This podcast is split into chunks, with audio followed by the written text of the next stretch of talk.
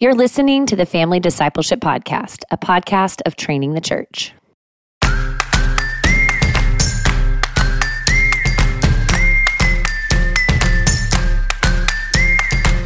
I hope what you're hearing us say today is to build it off compassion compassion for the kid in front of you, compassion for the culture they find themselves in, and compassion for those who feel differently.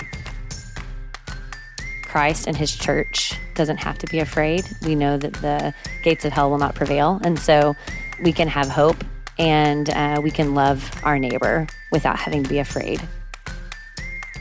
For those of us in the church who are seeking to follow Christ, they may feel like their struggle is unrelatable. And you go, no, we have this great high priest who went before us, and he even submitted his body to not only what felt like death to him, but was an actual physical death, right? So when we submit our bodies to the will of the Father and it feels like death, we are not alone.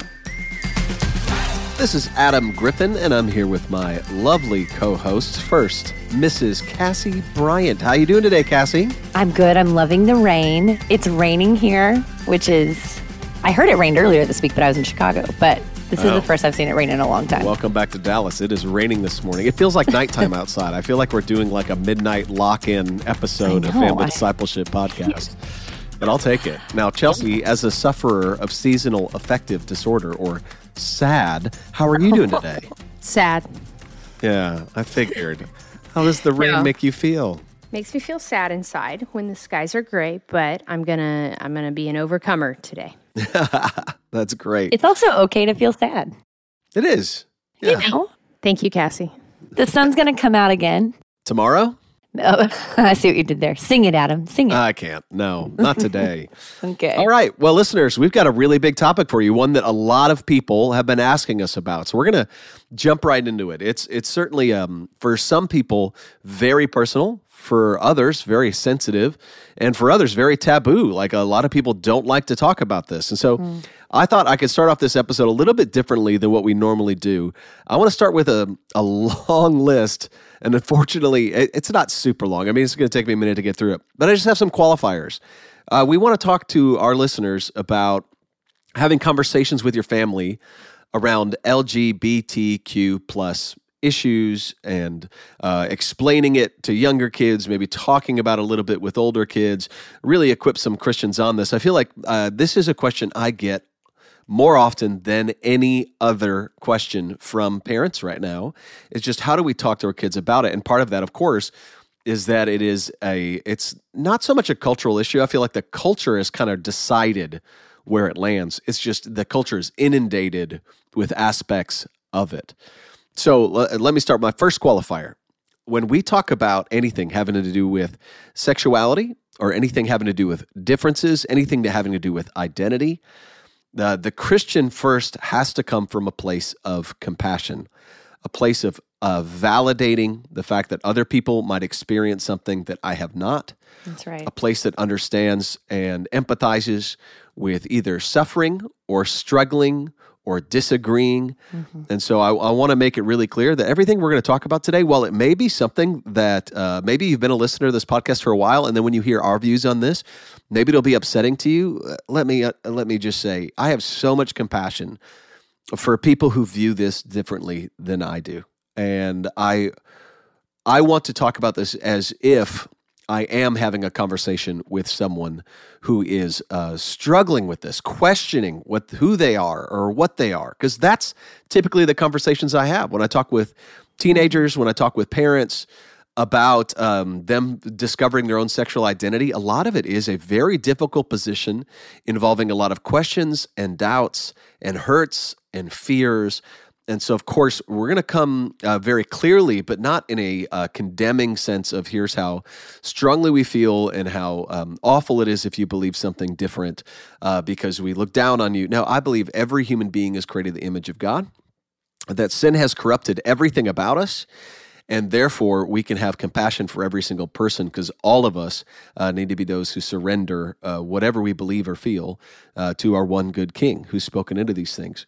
Now, second qualifier is that Chelsea and Cassie and I are happy to talk about this and can talk about it even more off the air sometime if it would help you if you're local. But we are not uh, self proclaimed experts on sexuality. We certainly have our own personal experiences that we will not get into every aspect of because it's our stories to share. And we have our own um, uh, family members and friends for whom this is a very different uh, topic to discuss. They would have a very different discussion with you. Uh, but for us, we're going to speak about it from uh, where we normally speak from imperfect parents who are trying to talk about following a perfect God by following His word as closely as we can.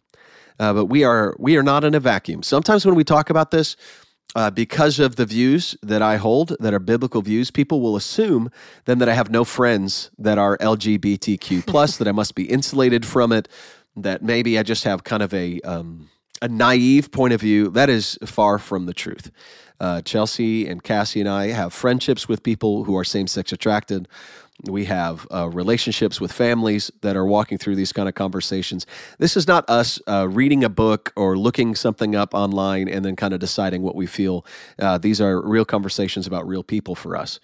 Now, we're also Christian parents. So, understand that our views are rooted in what we believe about Christ. This is not a view that we came up with because uh, this is our political leaning and how we want to vote, or this is uh, because we were taught something from a certain denomination.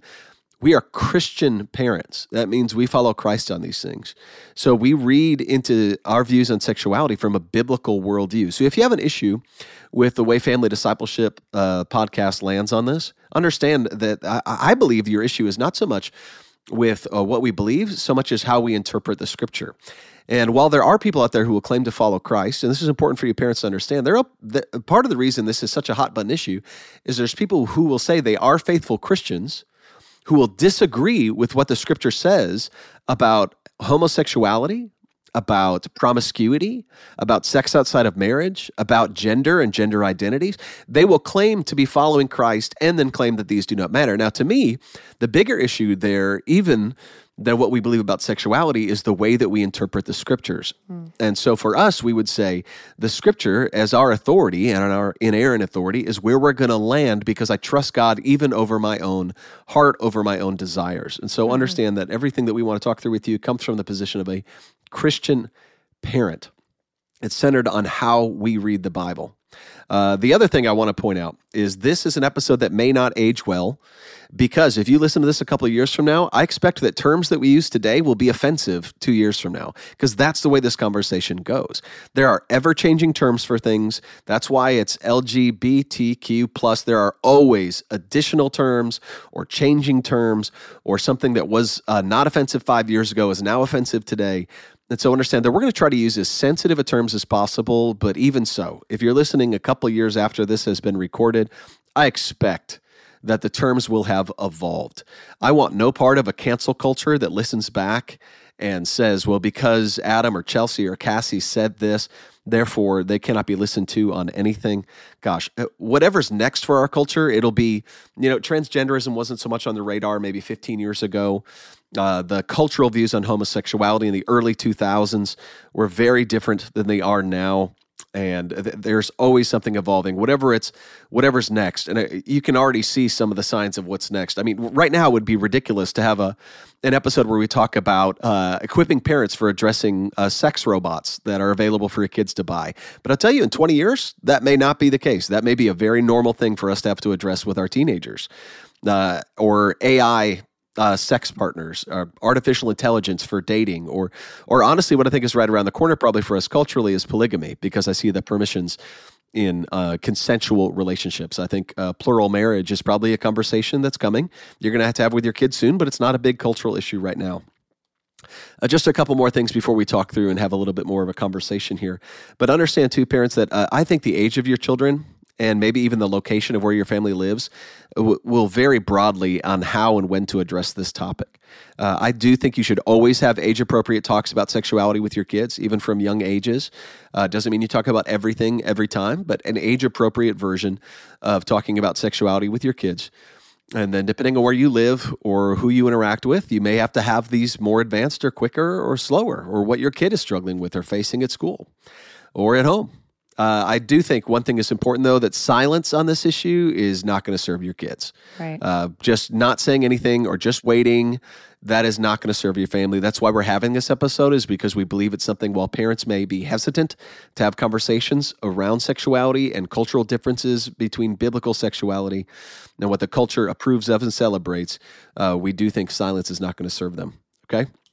So, everyone who follows Christ, uh, let me just make it really clear. This is not a talk about how other people need to surrender their sexuality because maybe they have a uh, attraction to people of the same sex or multiple genders, or uh, maybe they are uh, struggling with gender dysphoria, that they need to surrender uh, their sexual desires to the Lord, but we are kind of above it. I want to make it clear, too, that Adam Griffin, Chelsea Griffin, and Cassie Bryant, each one of us needs to surrender our sexual desires to the Lordship of Christ. We believe that everyone has this in common. And this is an important point to start with in these conversations with your kids is that we're going to talk about some things the Lord has warned us against, but understand that every single one of us has a desire to follow something sexually that the Lord has warned us against. God's design for sexuality and our ability to corrupt it is unlimited. Uh, so we could do um, an important episode talking about this, but we could just as easily do an important episode talking with your kids about promiscuity, talking about we've already done one actually about pornography. There are all sorts of versions of uh, or even um, uh, maybe a, an episode more about asexuality and the refusal or uh, abuse of these things. And so there's a there's a lot more we could talk about and just a couple more things, real quick. This is not an episode on parenting a child who identifies as LGBTQ. That is an important episode. I think we probably can do that in the future talking about when your kid comes out to you and says, This is who I am and how I'm struggling. And while that's a worthy episode, that's not going to be this one. We're going to focus a little bit more in the next couple of minutes about addressing the gap between what our culture is teaching about human sexuality and gender identity and what the Bible teaches. And therefore, how do we teach about it in our homes?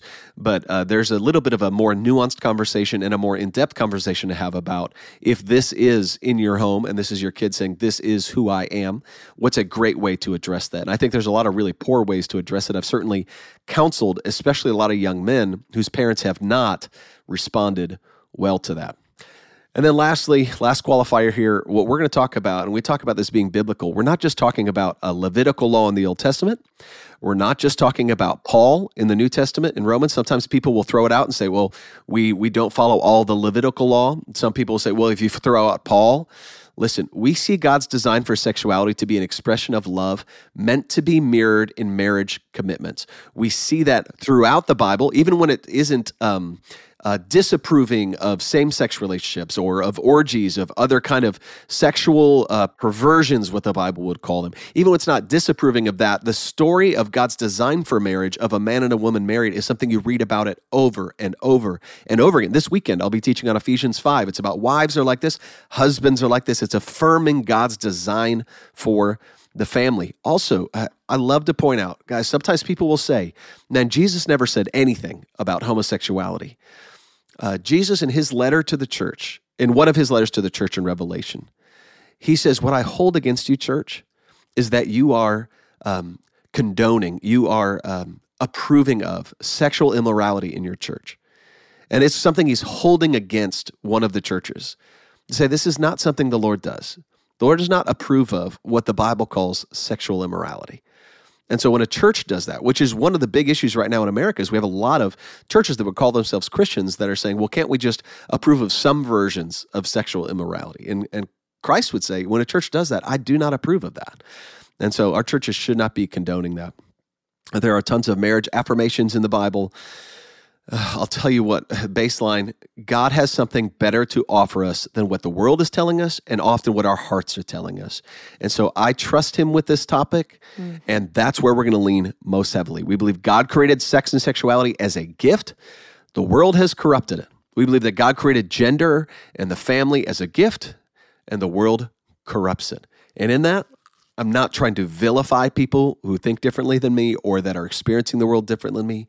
I'm just trying to point out how a loving God has called us to be and how sin can break things, even down to my genetics. All right, that's enough of me talking. That was my entire uh, speech to get us started with. I hope that serves you, parents. I hope Chelsea and Cassie, you feel served by that. But Cassie, uh, kick us off with a little bit more conversation. Why do you think so many people asked us to talk about this? Why is this such an important topic for us to discuss?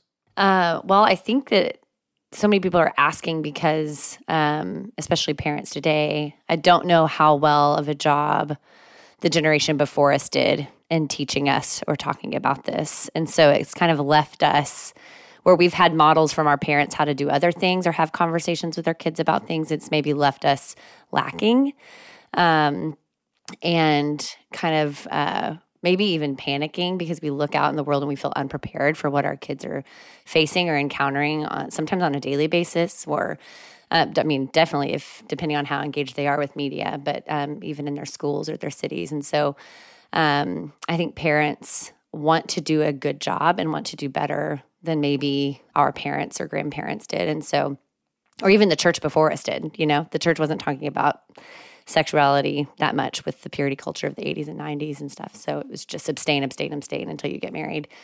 Um, so I think that, and I'm grateful that parents are asking. It means they're thinking about it, and um, it's top of mind, and they want to.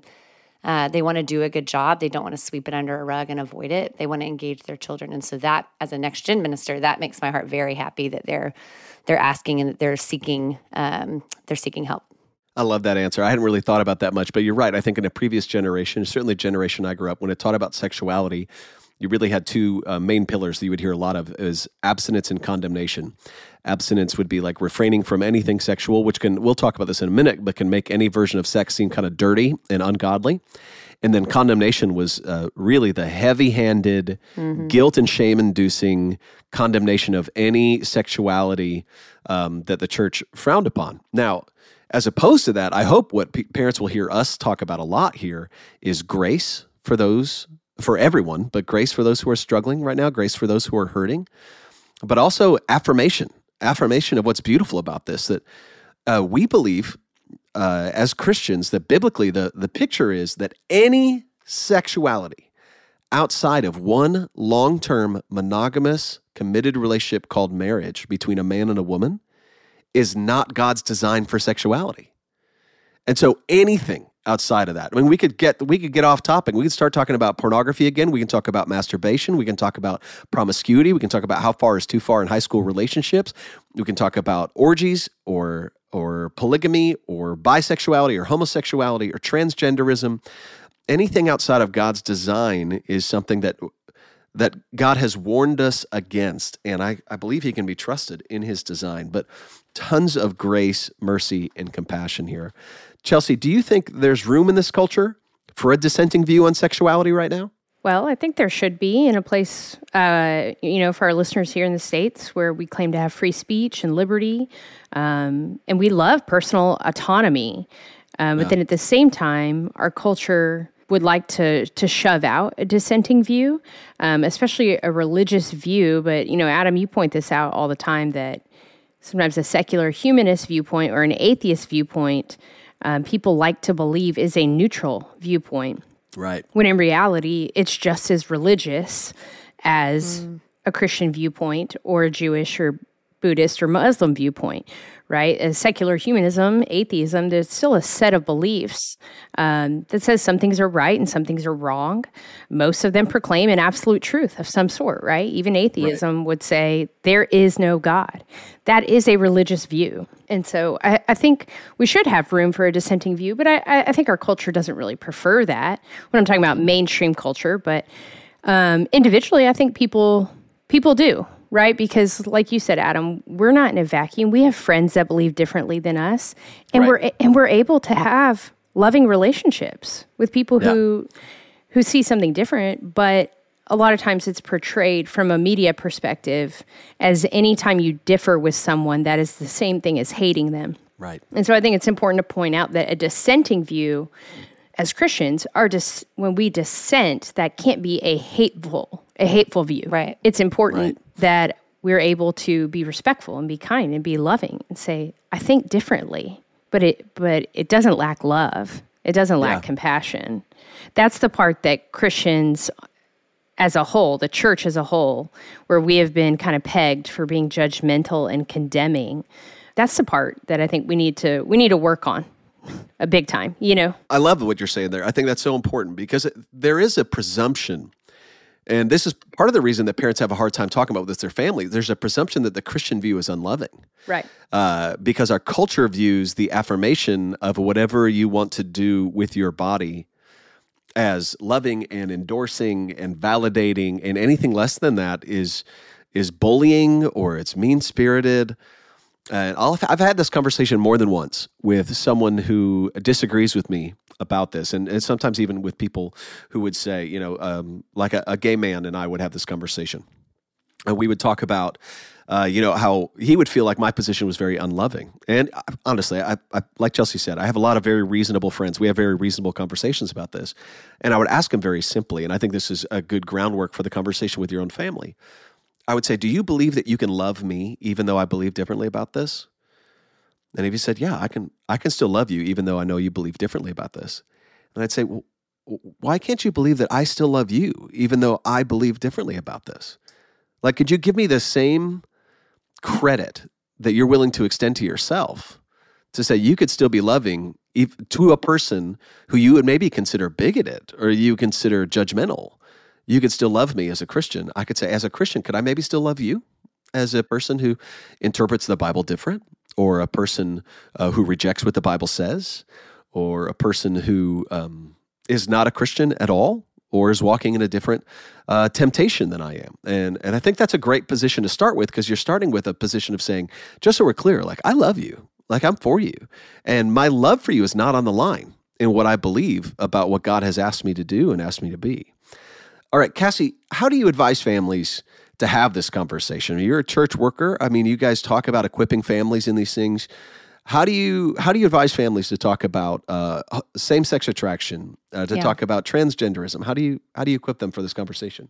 Yeah, so I'd say we first start with, um, you know, in James it tells us to ask God for wisdom, and so I think uh, we can. We're going to talk about some resources here in a second, but we can look at all the resources, but ultimately, uh, we need God to help us start this conversation and to have it and to for it to be um, filled with truth, but also laced in grace. And so, yeah, I would say start there as a family. Start just praying for your kids, pray for these conversations, and and just prepare yourself, especially if you have young kids and you're not there yet talking about it already.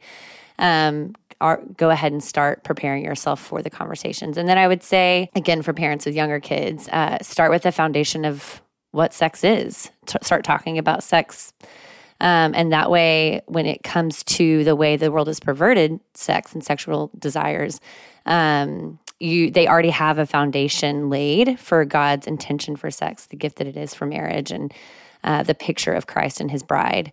And uh, and then you're working off of that foundation, and you're not having to go back and start over. Uh, and so I would have a plan for talking about that with your kids. And again, there's some resources out there um, that will help with that uh, that we can list in the show notes. But and then I would say start with compassion, just like you said earlier, that we would start with talking about how um, men and women who uh, struggle with this, whether they're in the church and they struggle with same sex attraction or they're outside of Christian belief and they um, are given to the desires of their flesh, that um, we would still see them as um, our our fellow humankind, that they would still be, yeah. that we would still operate in love towards them, and um, yeah, so I think that's where all the places I would start, and then it, it will just kind of tar- it will kind of take shape around that. You know, it's kind of like sometimes I think of parenting as like playing with Play-Doh, and it's like it's not. You know, it stays malleable. And so, not every conversation you have is going to be concrete in their minds forever. Like, you yeah. get to shape it as you go. And so, don't feel like you have one shot at getting this right, um, but you're building and you're going, and, and it will take shape as you go. That's helpful. Let's let's talk about resources for a second. Our family has built kind of a small library, and we have uh, a bunch of books. Some of them are pretty dated now, which I, I can tell you, as a guy who's read a lot on this over the years, things evolve all the time culturally because yeah. uh, because the culture's evolving all the time the church's conversations around this change all the time and so while i could have pointed out some resources 10 years ago now i'd be like man anything 10 years ago is probably not up to speed on the way the mm. cultural conversation is going yeah. But when you think about this conversation, what are the resources that maybe are, are more recent or the voices that you think are worth listening to yeah. on this that would equip parents, Cassie? Well, that's the other thing I would say as parents who are like, I'm not, we're not going to give you a list of children's books that are going to address this. So you can just read your kid and then you check a box, right? right. Uh, this is more seeking to be equipped yourself in your own thoughts and theology of sex and um, the LGBTQ world, and then out of that, knowing your children how to shape those conversations. But the voices that I listen to, uh, the female voices I listen to would be Jackie Hill Perry. She's awesome, and she's got. I mean, you can find her stuff on YouTube. You can listen to her and her husband's podcast. You can read her book, uh, Gay Girl, Good God. Uh, Rachel Gilson is another great voice. Rebecca McLaughlin, who we had come on this podcast, she's phenomenal. Again, you can, you know, uh, sit down with your spouse and watch some YouTube uh, interviews with her. You can also read her book. Um, well, she's got Secular Creed and then uh, the 10 questions um, every teen should ask, be able to answer and ask about, ask and answer about Christianity. I can't remember the title, sorry.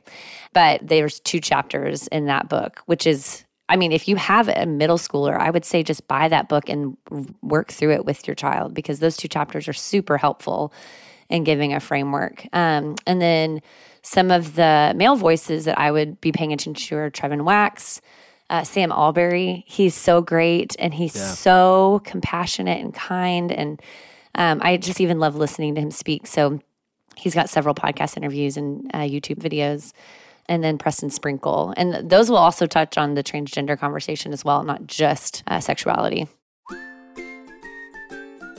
Hey, friends, it's March, and that means Easter is right around the corner. In fact, Easter is in March this year. It's part of the reason I'm pumped to tell you about one of our sponsors who's got a really special Easter deal. This is a great time to get some new resources to disciple your family.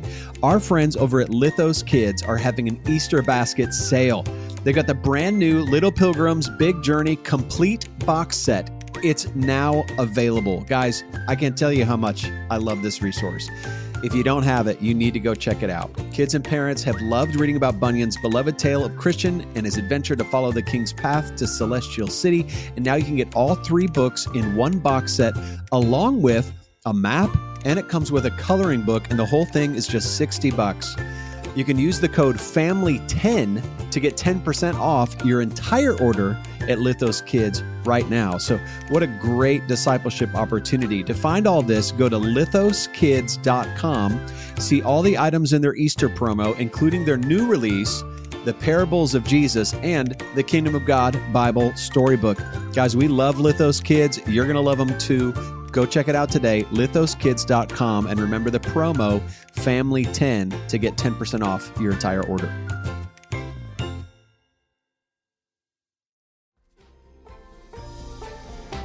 Sometimes hard things happen. Sometimes they happen to children. When God Makes Scribbles Beautiful is a beautifully illustrated book that helps kids trust that God can take their hard things and use them for good. This picture book imagines that the hard things in a child's life is a scribble following him everywhere. Readers will journey through God's promises from the Bible, inspiring hope and faith in God's good and redemptive plan. Hard things don't always go away, but God can turn them into something beautiful. Available at beautifulscribbles.com. Download a free parent connection guide and printable scripture cards.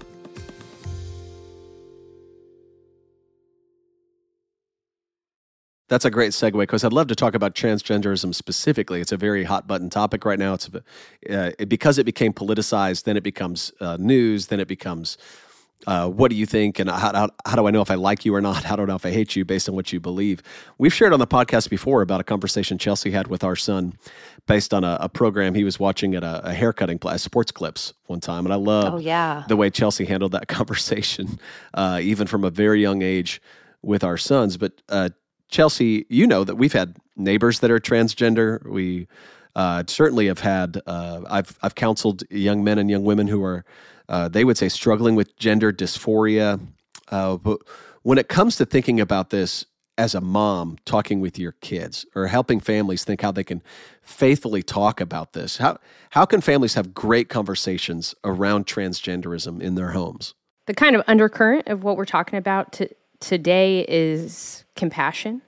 Um, as believers, right? Part of our, the big part of our walk with Christ is being transformed into his image, right? Right. And uh, we're so grateful that we can see the life of Christ throughout the scriptures and how yeah. he disciples.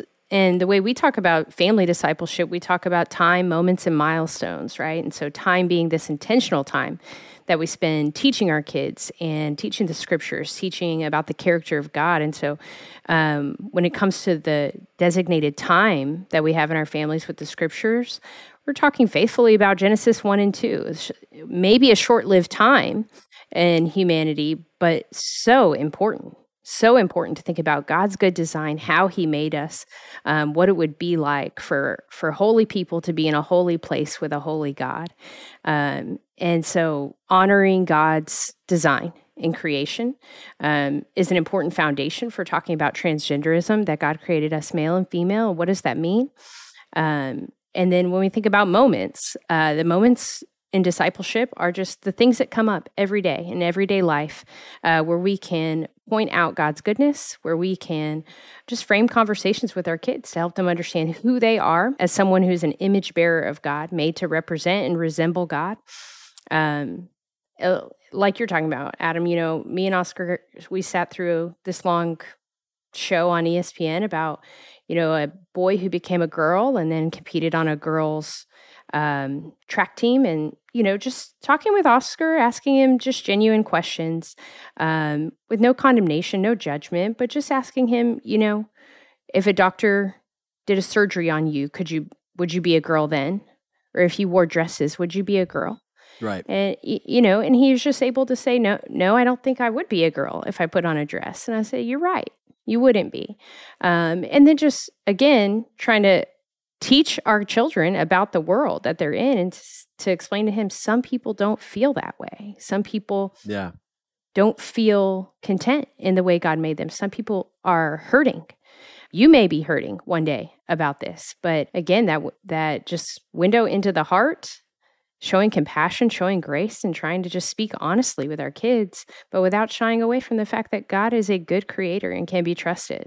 That's excellent. I, I love what you're saying about image bearing too, because it also helps us equip our kids when you when you root what you're going to talk about with your kids in Genesis 1 and 2 about the fact that even the people that are going to disagree with us or those people that we would identify as or they would self-identify as transgender or as gay or as lesbian or as bisexual, they would say those are image bearers. Those are human beings. They are mm-hmm. not our enemies. They are not monsters. There's not something wrong with them that is not wrong with us.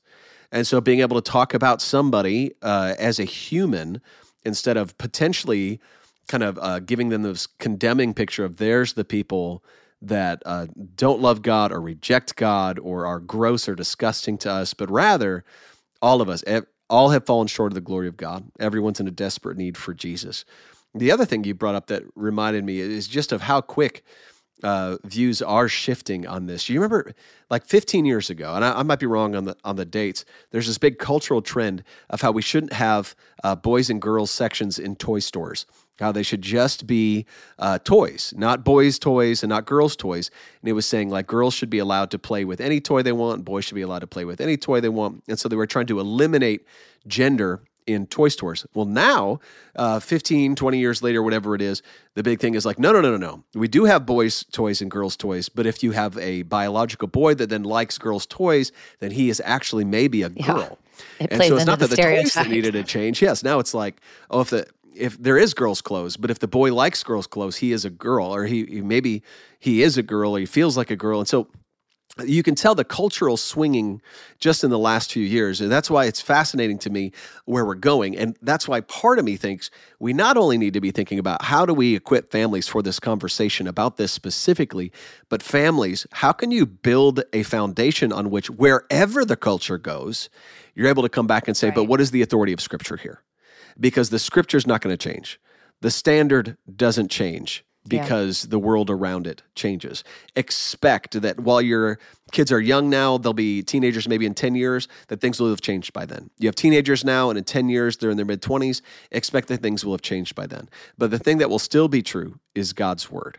So, uh, Chelsea, Cassie, what are some of the things in scripture that come to mind for us when you think about uh, transgenderism or when you think about addressing sexuality? Well, I think about um, how we are not to be given to uh, our feelings or desires of our heart to that those things would identify us like he's given us an identity and so again going to genesis 1 and 2 and then i think about in jeremiah when it talks about the heart is deceitful and just how often I catch myself, my own heart, deceiving me with my my own feelings or the lies that I, I'm prone to believe about who I am. And so the question of identity is not a new question. Like this is something the Bible addresses, but also it's something we've grappled with for a really long time as humans about who we are and uh, looking to the world or the culture around us to inform that rather than God's word is where we would, you know, where we get into dangerous. Yeah. Chelsea, what about you? Any scriptures come to mind for you? Yeah, this one might seem unrelated, but I feel like it is. Uh, Philippians 2 8 says, And being found in human form, this talking about Jesus, being found in human form. So, what does that mean? That means he has a body, right? He has a male body. Being found in human form, he humbled himself by becoming obedient yeah. to the point of death, even death on a cross. And this is so important to think about Christ's body dying a real death, surrendering mm. his body to what's painful, what goes against our our desires in a sense. Not that he didn't want to give his life for us, but um, what felt really painful in his body, but he did it to walk in complete submission to the will of the Father. And so transgenderism becomes this really relatable struggle to say all of us have desires in our body yeah that don't line up with the will of the Father. Yeah. And the Bible says that we have this perfect Savior, this great high priest, um, who's been tempted in every way, right? But he, mm. then he goes ahead and sacrifices his body to the will of the Father. And we follow in his footsteps, being transformed into his image.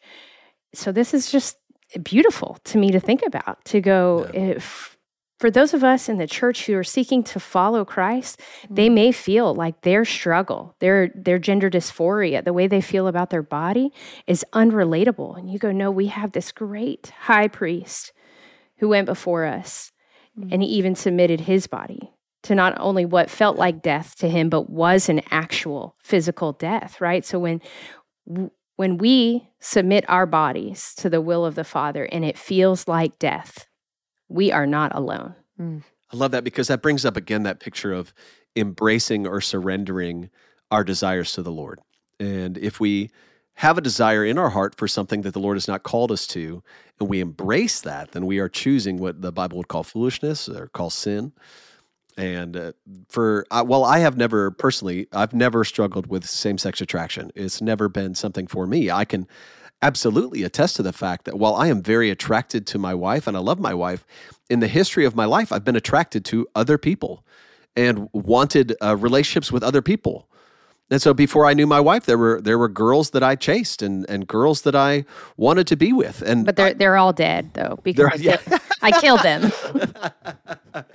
right. Well, now we can edit out that confession just in case you're worried about you know the police finally catching up with you. but if we were to say to any man to say, um, well, if you're attracted to more than one woman, then you must be polyamorous. Therefore, uh, mm. monogamous marriage is not going to be something that we're going to ask you to pursue, or uh, fidelity to your wife is not something that you need to feel uh, accountable to because you must be polyamorous because uh, you're attracted to more than one person. We'd say, no, no, no. You need to surrender that desire to the Lord, not embrace that. And if somebody says, well, you know, I'm just like, uh, I just love pornography or I mm. just uh, love uh, this inappropriate emotional relationship I have with this person over Zoom or this app or this massage parlor. Every one of us would say, no, no, no, no, no. That is a desire to be surrendered to God, not not to say let me embrace that. It must be who I am. It must be part of my identity. I, it must be um, I must not be to blame because the question that comes down to that we need to equip our kids with is to say, hey, is your heart's desire always something that you need to listen mm. to? Mm-hmm. Or do you need to uh, surrender whatever your heart's desire is to God's standard? Because if our heart's desire is what we listen to, then we will steal, we will lie, we will commit adultery, we will mm-hmm. covet, we will not honor our father and mother. Why? Because my heart doesn't always want to. But then when it comes to this argument, our culture has made it sexuality so much about identity that to disagree is to hate a person. And so we have to help our kids understand no, we, we are going to disagree. We're not going to hate someone over right. a disagreement. We're actually going to empathize and say, no, me, me too. I'm the same way. I also have desires that need yeah. to be surrendered to God that do not, uh, that are not desires to obey Him. Cassie, help us think through that. How do we equip our kids to think about uh, these things without vilifying? Uh, equip them not to vilify somebody who thinks differently. This is something we've talked a lot about this season. We've talked about being culturally different as Christians. How do we keep from vilifying the um, or treating them like there's some kind of opposition? They oppose Yeah. us. Well, that starts in our own hearts. We can't equip our kids to not vilify it if we are in our own heart struggling with that. So I would say look inward at, you know, and I think oftentimes this is because of fear. What I've seen in older generation uh, generations is this a fear that um, that drives the way that they interact with people who are different from them. And so I think with stop we stop that fear and we remind ourselves that um, Christ and His church doesn't have to be afraid that the that we know that the gates of hell will not prevail, and so um, we can have hope and uh, we can love our neighbor without having to be afraid of um, whatever it is that we're afraid of. I think too we need to be careful about um, believing everything we read in the news or on social media, and just guard your hearts about what your what your intake is when it comes to this conversation and drive it uh, to personal relationships. And so I would imagine at this point, we all have neighbors or coworkers or uh, baristas or whatever it is um, who think differently about us in this regard. And so I would say start to build relationships with people um, and put a face to the issue and a relationship and seek to love seek to love our neighbors that way. And then out of that, we're going to teach our kids um, about these people are made in the image of Christ as man, the crown jewel of his creation, right? Every every man and woman is marked with the image of God. And so we teach them about that and then we seek to show compassion and love and hospitality to those who are different from us. And so that's where I would that's where I would start. Amen. That's a great answer, Cassie. Thank you so much for that. All right, I just want to add in real quick. I know the basic question that we're covering is how do you talk to your kids about LGBTQ plus? And while I don't think this is prescriptive, I think it may be helpful to listeners to hear how we did it in the Griffin household. How did we actually talk to our kids about this? I'll tell you, uh, in our house, I know we've shared this before. Uh, I have a uh, night every month that one of our kids is it's their night the the 5th the 16th or the 29th depending on the kid. It lines up with their birthday. And on those nights those kids get to stay up a little bit later. And while that's not every month on, on a regular basis we'll also have some of our more significant conversations. And so we have a lot of talks about sexuality biology those kind of things on those nights in the month. So i kind of have a, a rhythm where it's not unusual for me to talk to my kids about things going on either, either what the, the word of god calls us to what we're struggling with or what's going on in the world. And so we have a regular built-in time in our family where we can talk about things like this now, when we did have a bigger talk about this, like for instance, when um, we did a milestone trip with my 10 year old son, uh, we talked a lot about, and I've talked before on the show about curse words, about words we don't say. And part of that too was about talking about LGBTQ. We I not only made it clear like what these things are, words he might hear, uh, what are the concepts, but we also explained a couple things that I think are important, and I think parents uh, would be important for you to include uh, for anybody.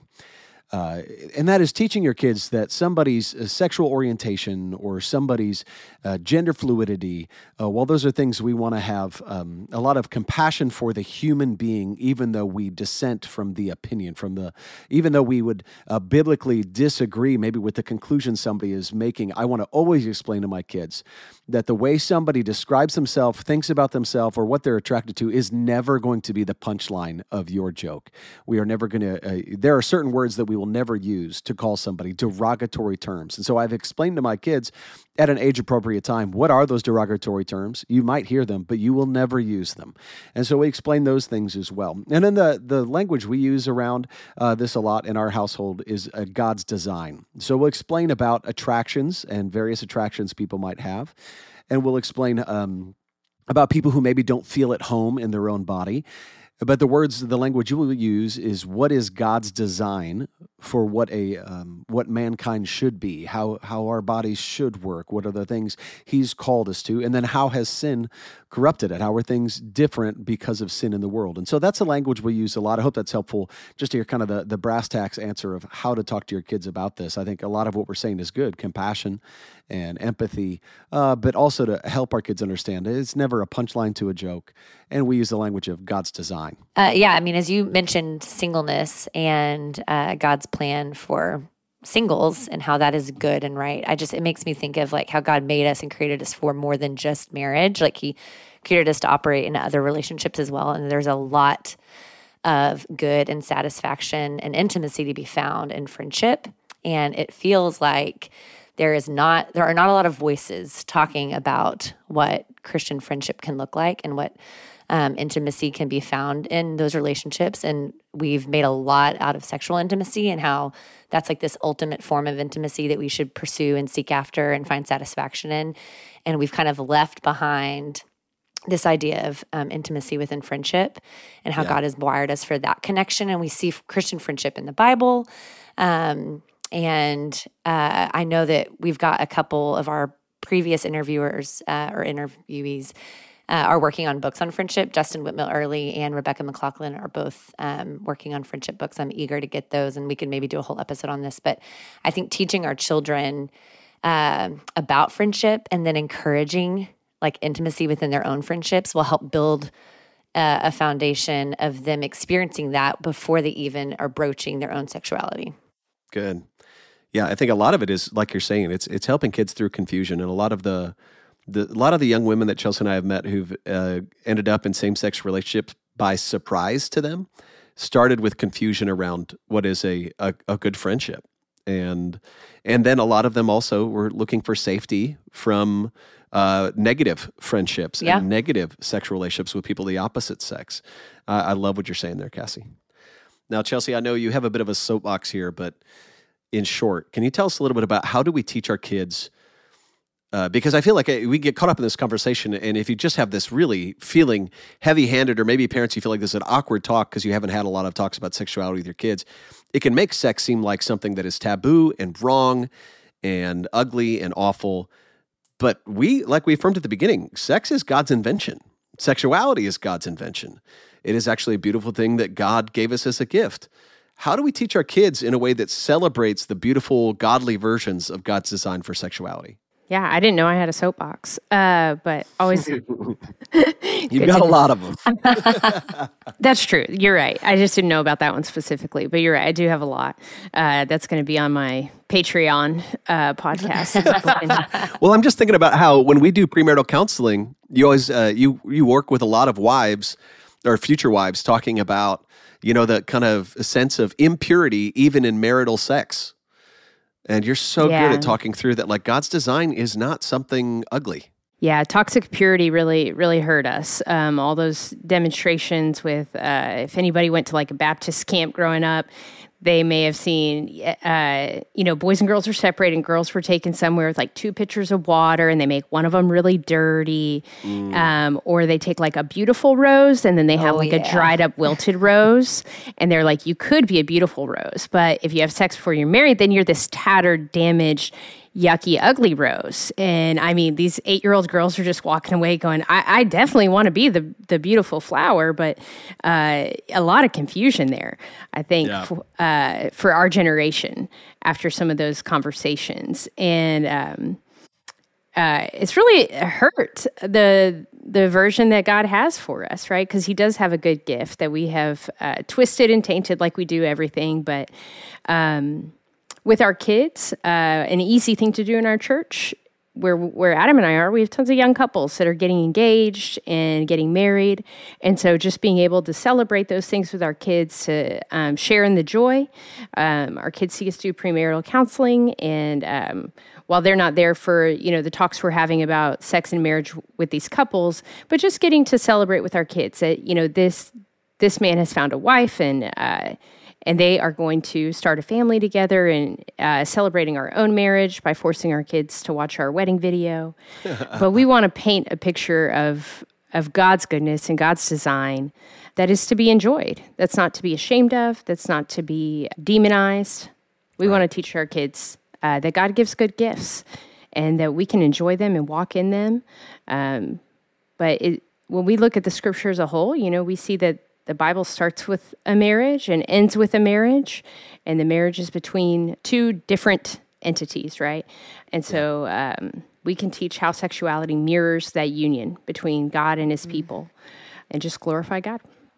Yeah, I think one of the conversations I have often with people who are struggling with this, either the conversation or the internal feeling, And uh, the same, co- it's very similar to the conversation I have with somebody struggling with shame and guilt from uh, heterosexual promiscu- uh, promiscuity or extramarital affair, uh, the shame and guilt around those things. It, the conversations are very similar in that the root lie that a lot of us are believed and I have believed, and I think we can help our kids address this early, is that if we just had the right relationship or the right encounter, then my life would be better uh, that my day would improve or my week would improve if I could just find the right website or the right affair or the right girlfriend. Or for a lot of the young men I talk to who struggle with same sex attraction, there's this belief that if they just had the right boyfriend, everything would be better. And for those who struggle with gender dysphoria, who believe if I could just wear different clothes, my life would be better. And if I could just uh, be somebody different than I was born, uh, then my life would be better. And so there's this um, condemnation that they believe is hanging over them that would be resolved if they just had something different. And I think what we want to teach you and our kids is that everything that you're looking for in different clothes, gender, or relationship is something you already have in Jesus Christ. Yeah. That you will always find dissatisfaction in this life because it's corrupted and broken. And there is no right relationship or surgery or uh, clothes change that's going to solve something in you. And while you may find a momentary gladness in something that the Lord has not called you to, there is an eternal satisfaction to be found in Christ. And I do not believe he has arbitrarily warned us against the things that we're talking about in this episode. Right. I believe that he has a heart for his people. And if we had, and we can talk more about this, but if we had a more well developed picture for our kids of what singleness and holiness and singleness That's could right. look like, I think it would help this conversation a lot. Our culture has built such a picture of romance as the center of happiness Yeah. that it's really hard to convince a kid who's tempted towards a relationship the Lord has warned him against or her against Right. that that is not what God's best is for them. And so as a parent, you seem like a fuddy-duddy or a uh, a killjoy or as uh, some kind of old-fashioned archaic you just don't get me dad you just don't get me mom instead of a person who lovingly says no i, I get you i, I feel you because i'm there too and all of us need to surrender to christ who we are even if that Yeah. means that the relationship i want or the the gender i wish i was is something that i surrender and so I hope as a as a family we're able to have really clear conversations. Now, there mm-hmm. are great resources out there that can actually walk you through here's how to have it. Here's here's some things to ask, here's some things to say. That's great. I hope what you're hearing us say today is to build it off compassion. Compassion for the kid in front of you, compassion for the culture they find themselves in, and Yeah. compassion for those who feel differently. And that's where we're going to land. That's uh, that's the best place we can give you. There's certainly more to have this conversation. If something we said upset you today, I'm so sorry. I hope what it did was equip you, though, to understand that the Bible's where we base what we believe. It's where uh, God is where is my Lord and King, not my own heart. And I want to pursue that wholeheartedly. Well, thanks for listening today, friends. If you think it's as important as we do to disciple our families, help us out by giving us a great review wherever you listen to podcasts. You can visit one of our sponsors, share this episode with one of your friends, and if you want to keep up with us or join the conversation, you can follow the Family Discipleship Podcast on Instagram and Facebook. We love you, listeners. Looking forward to all God has for us this fall. We will see you next week.